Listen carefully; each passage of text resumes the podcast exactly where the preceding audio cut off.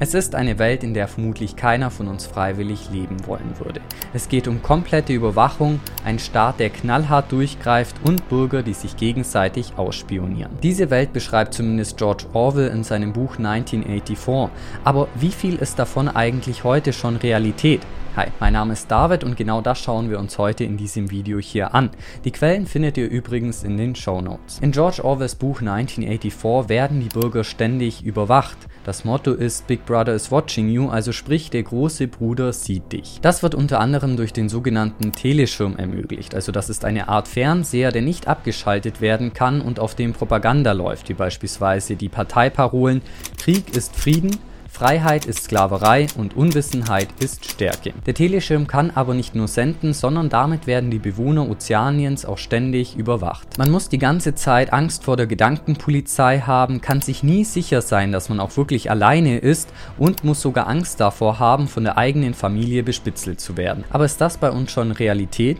Die Harvard-Professorin Shoshana Zuboff zeigt in ihrem 2018 erschienenen Buch Das Zeitalter des Überwachungskapitalismus, dass die Realität bei uns uns tatsächlich etwas anders aussieht. Im Time Magazine schreibt sie dazu, dass wir seit der Veröffentlichung von 1984 davon ausgegangen sind, dass die Gefahren von Massenüberwachung und sozialer Kontrolle nur vom Staat ausgehen können. Laut ihr haben wir uns geirrt und genau das hat uns vor einer bösartigen, aber ganz anderen Bedrohung für Freiheit und Demokratie ungeschützt gelassen. Denn tatsächlich ist es bei uns so, dass die Datensammlung vor allem von privaten Unternehmen wie Google oder Facebook stattfindet. Shoshana Soboff bezeichnet das als Überwachungskapitalismus Marktkapitalismus, bei dem die menschliche Erfahrung als kostenloser Rohstoff dient. Damit kann unser Verhalten nicht nur analysiert werden, sondern unser Verhalten lässt sich dadurch auch vorhersagen und kontrollieren.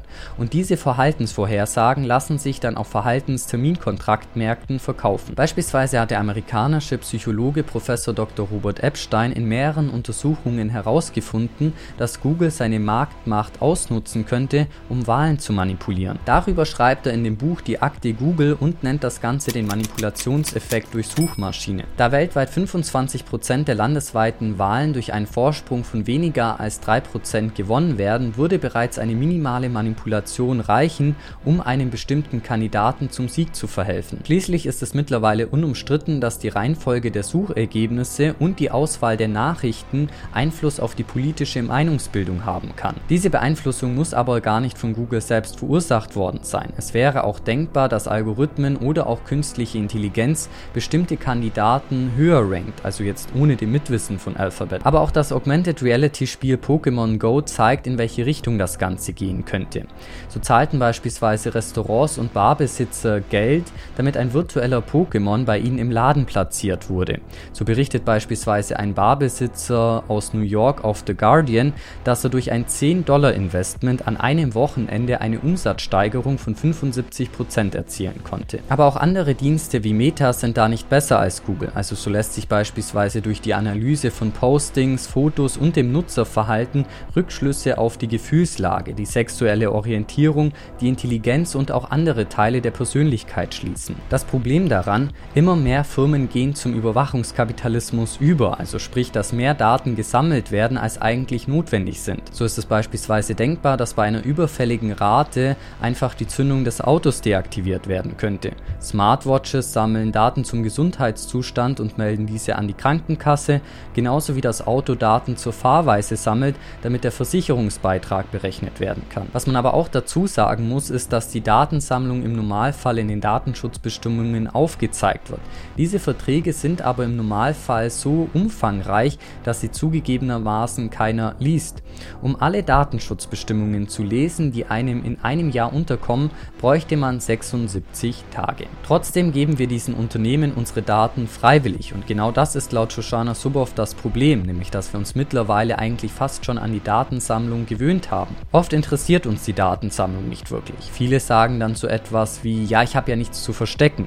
Wer aber nichts zu verstecken hat, ist auch nichts. So Shoshana Subov. Laut der Autorin verlieren wir immer mehr unseren persönlichen Rückzugsort, also unseren Freistaat. Sie schreibt dazu, Wenn die digitale Zukunft uns eine Heimat sein soll, ein Zuhause werden soll, dann ist es an uns, sie dazu zu machen. Und auch Professor Epstein warnt davor, dass Unternehmen wie Google die Demokratie, wie wir sie kennen, in die Bedeutungslosigkeit führen könnten. Es liegt also vor allem an uns, das erst gar nicht zuzulassen. Was wir jetzt brauchen, sind demokratische Institutionen, die den Einsatz von Algorithmen überwachen, so Shoshana Zuboff. Natürlich nimmt auch die Datensammlung durch den Staat zu, also beispielsweise durch Überwachungskameras im öffentlichen Raum.